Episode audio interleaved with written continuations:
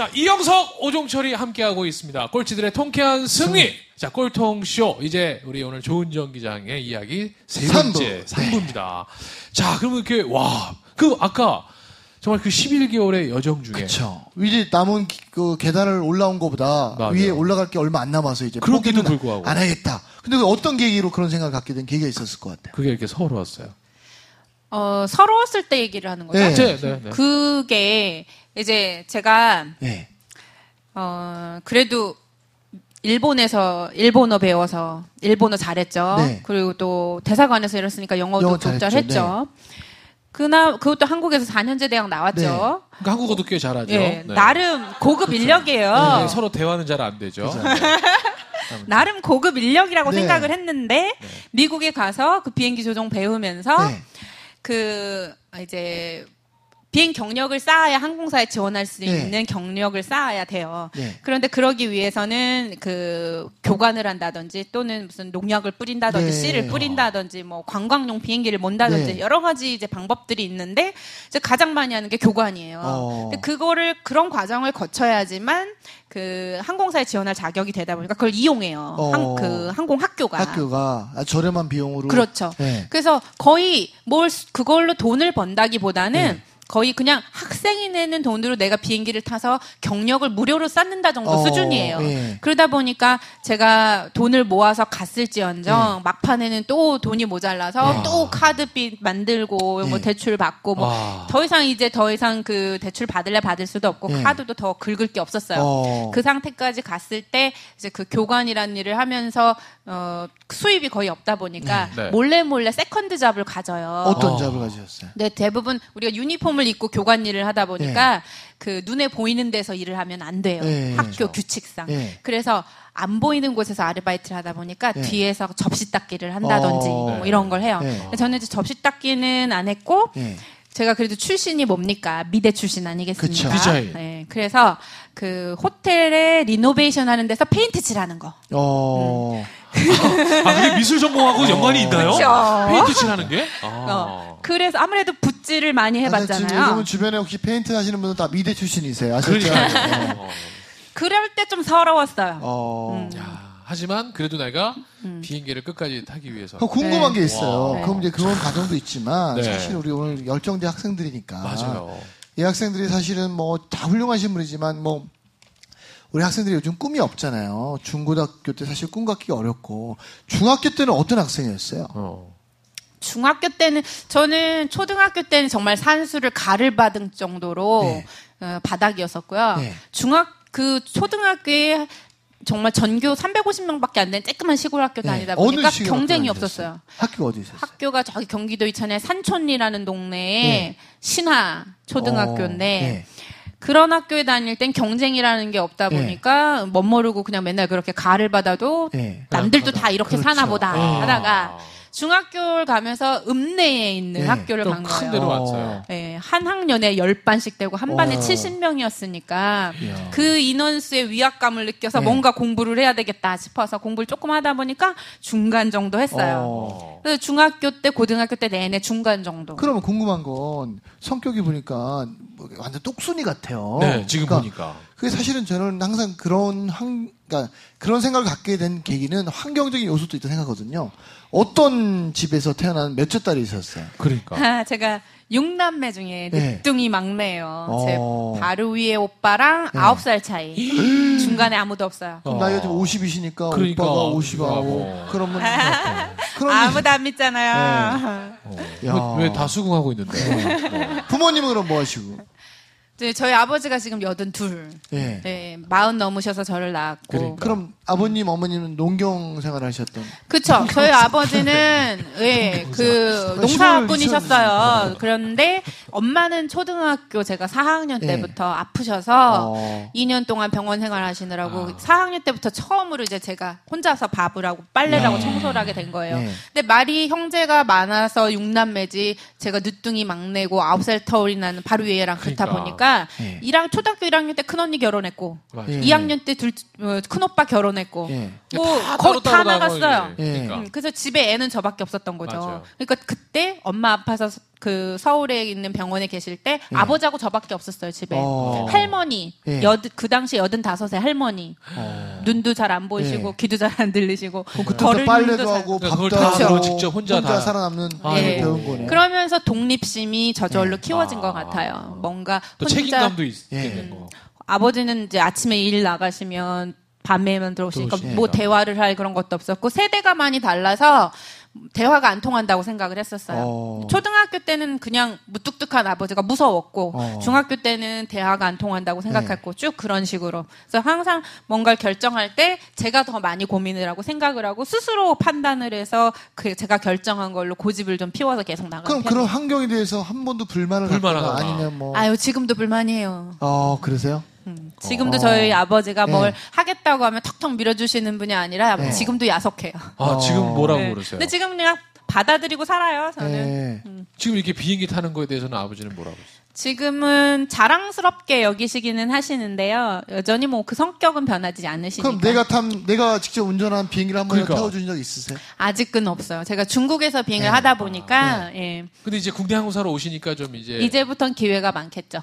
예, 타시겠다고만 하시면. 야, 그러면 우리 사실은 뭐 우리 기장님이 오늘 시간이 짧아서 그 어렸을 때 환경에 대해서 말씀 많이 못 드렸지만 우리 이 이야기를 듣고 있는 우리 청년들한테 사실은 제가 요즘에 읽고 있는 책이 회복 탄력성이라는 네. 책인데 그거를 내가 어떻게 받아들이냐에 따라 많이 차이가 있더라고요. 어. 그걸 어떻게 받아들였으면 좋은지 우리 한 말씀 해주세요. 네, 상황. 아, 네, 그 저 왜 대부분의 그 조력자, 네.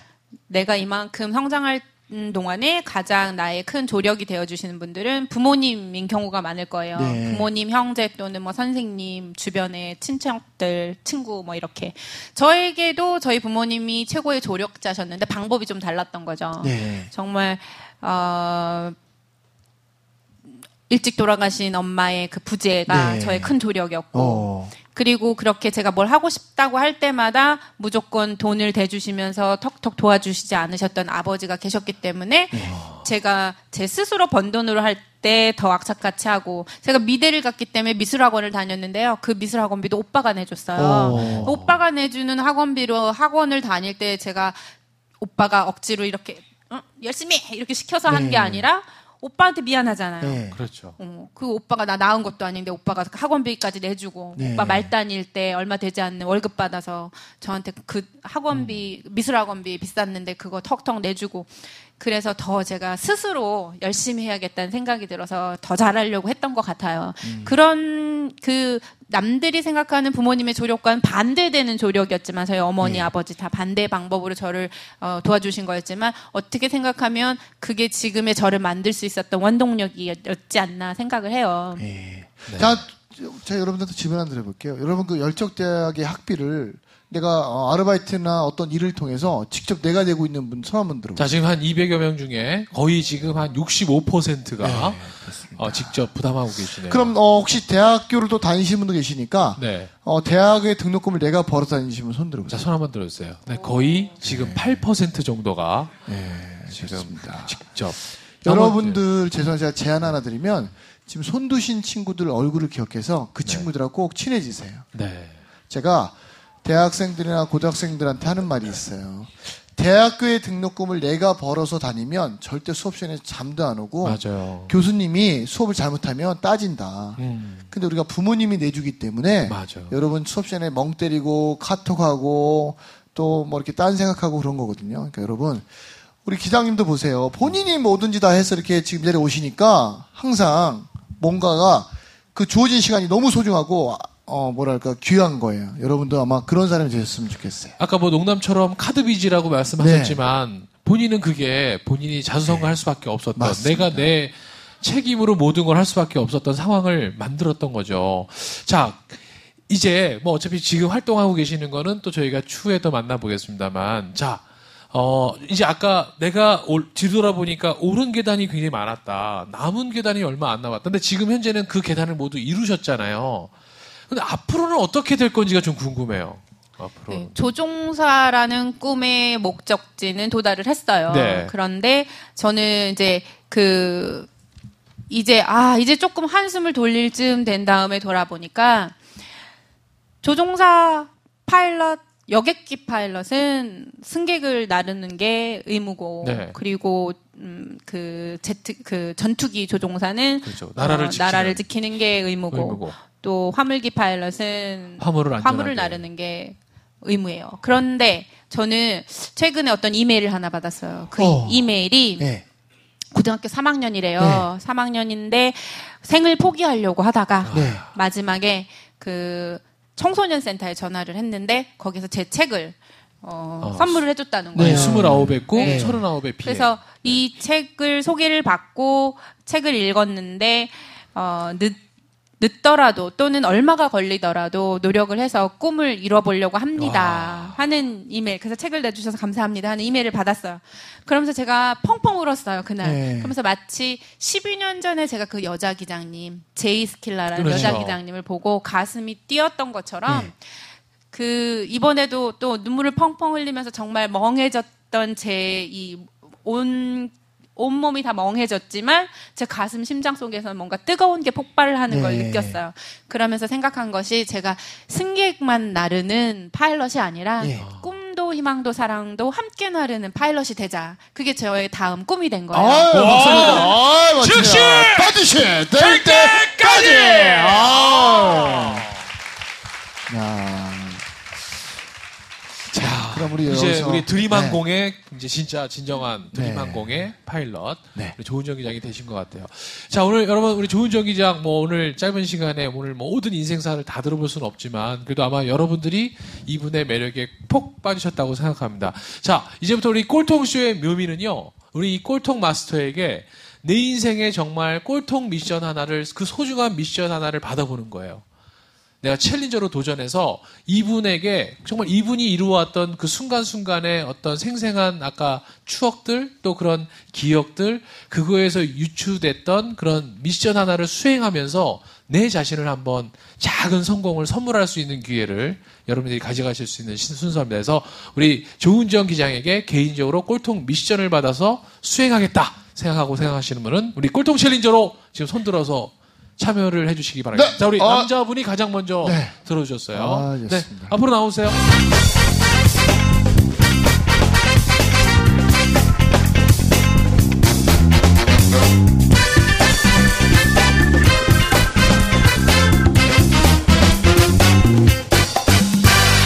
자, 자기소개 한번 해야 되겠다. 예, 안... 어. 예, 안녕하십니까. 열정대학에서 래프팅 과목을 이끌고 있는 이대학 일 학년, 아, 일 대학 이 학년 이성원입니다.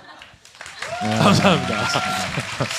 어, 마이크 잡으세요. 마이크 잡으세요. 외모랑 목소리랑 좀 거리가 네. 있네요. 마이크 잡으세요. 마이크 잡으세요. 네. 네, 네. 네, 어떤 과목을 담당하고 계시다고요? 오늘 네. 어, 네, 어떤 과목을? 어떤 과목? 아, 래프팅 과목을 읽고 있어요. 래프팅 과목. 네. 어떤 거죠? 소개 좀 해주세요. 네. 아, 래프팅 과목이란 어, 래프팅은 강가에서 보트로 단체 단체가 협동과 어, 도전 정신으로 같이 무장해서 즐겁게 어.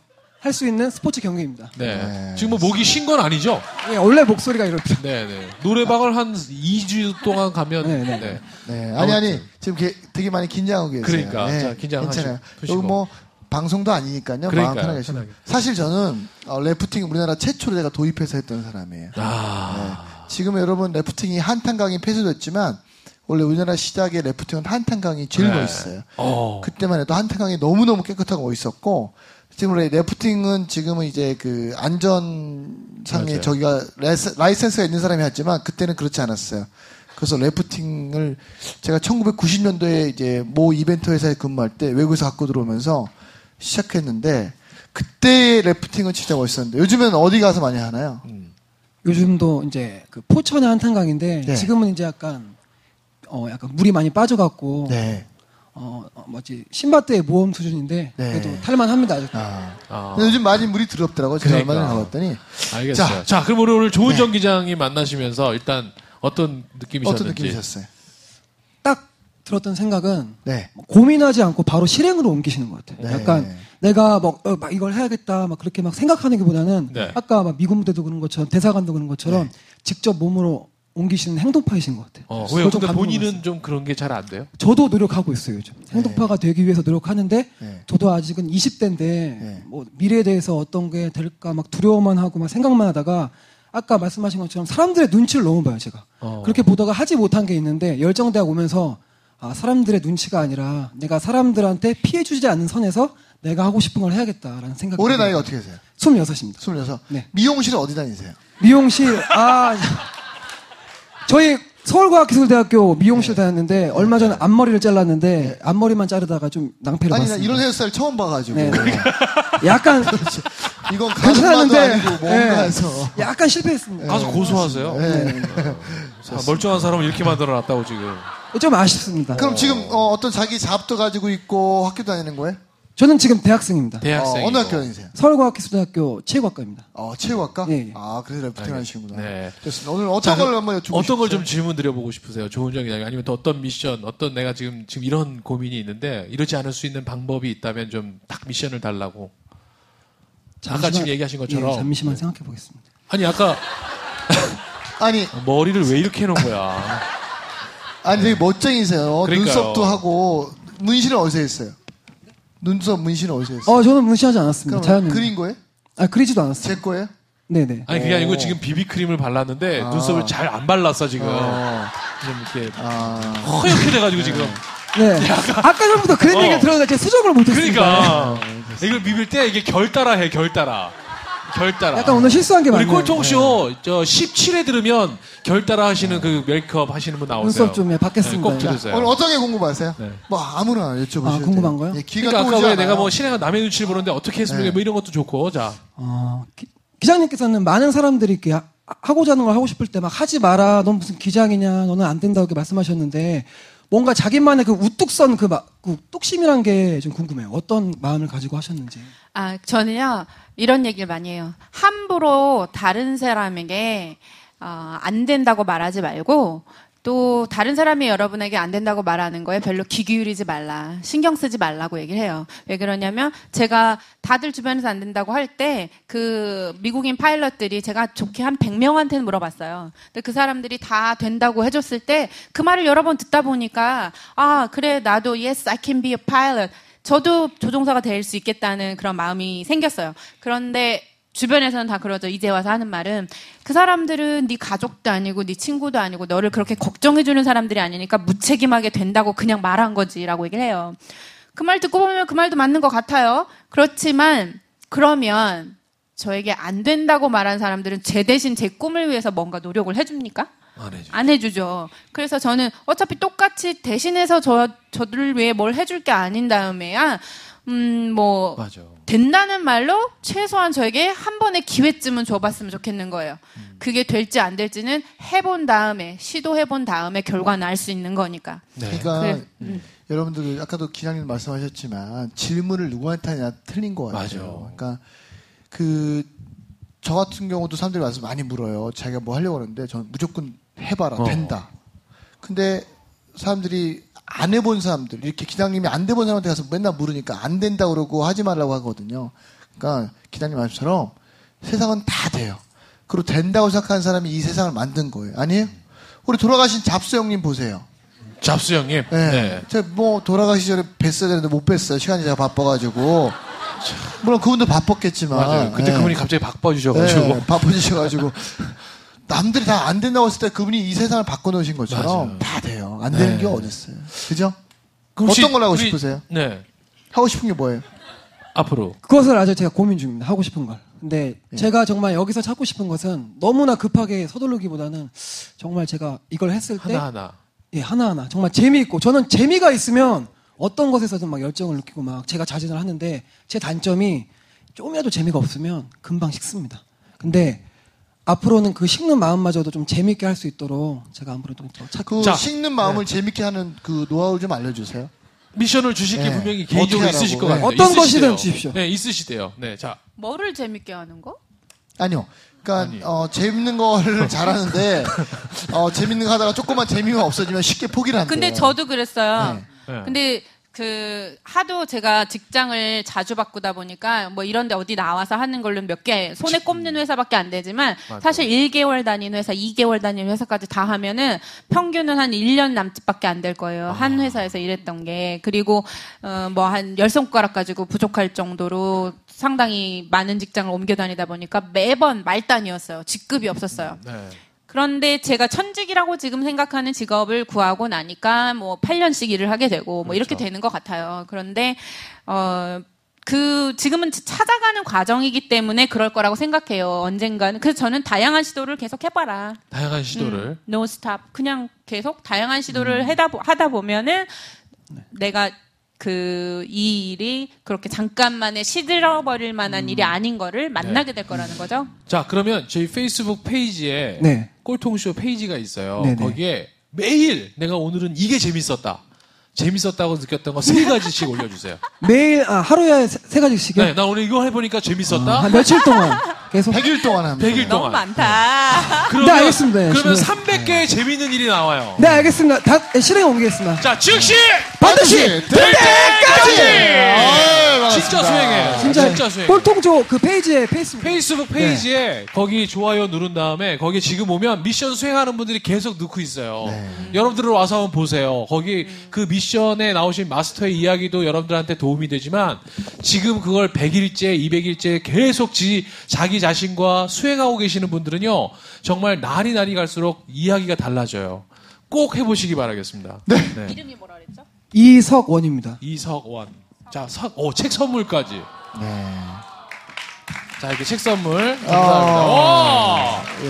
오! 자, 스택 받아가시고요. 네. 감사합니다. 꼭 하셔야 돼요. 자, 네. 자 그러면 이제, 아, 우리 조은정 기장님, 이제 우리 끝으로. 이제 우리 이스타항공에서 우리가, 여러분 국내 항공 탈 때요. 어, 이스타항공 혹시 타시다 와가지고 이제 혹시 파일럿이 This is 어, Captain Speaking 할 때 여성의 목소리가 딱 나온다 그러면 그때는 조은정 기장인 거죠? 아니요, 지금 이스타항공에 기장님이, 여자 기장님이 어, 두 분 계세요. 기장님만? 기장님 한 분, 부기장님 한 분. 그러니까. 음. 하여튼 조은정 기장님이 또 그 중에 한 분이 되시는 거잖아요? 네. 자, 그럼 끝으로 우리 젊은 청춘들에게 꼭 이 말만큼 해주시고 싶은 거 얘기해 주시면. 어, 저는 이제 새로운 꿈이 생겨서 한국으로 다시 들어왔죠. 그래서 제가 새로운 꿈을 위한 제 가슴의 엔진에 시동을 걸었어요. 저도 지금 여러분이 뭔가 가슴 속에 있는 게 있고 그것 때문에 설레고 밤에 잠을 못 이루신다. 그러면 그 엔진에 시동을 걸어봤으면 좋겠어요. 아까 말씀드린 것처럼 이륙을 한 비행기는 이륙할 때는 선택이지만 착륙은 무조건 해야 된다. 결과는 시작하면 꼭 나올 거라는 거죠.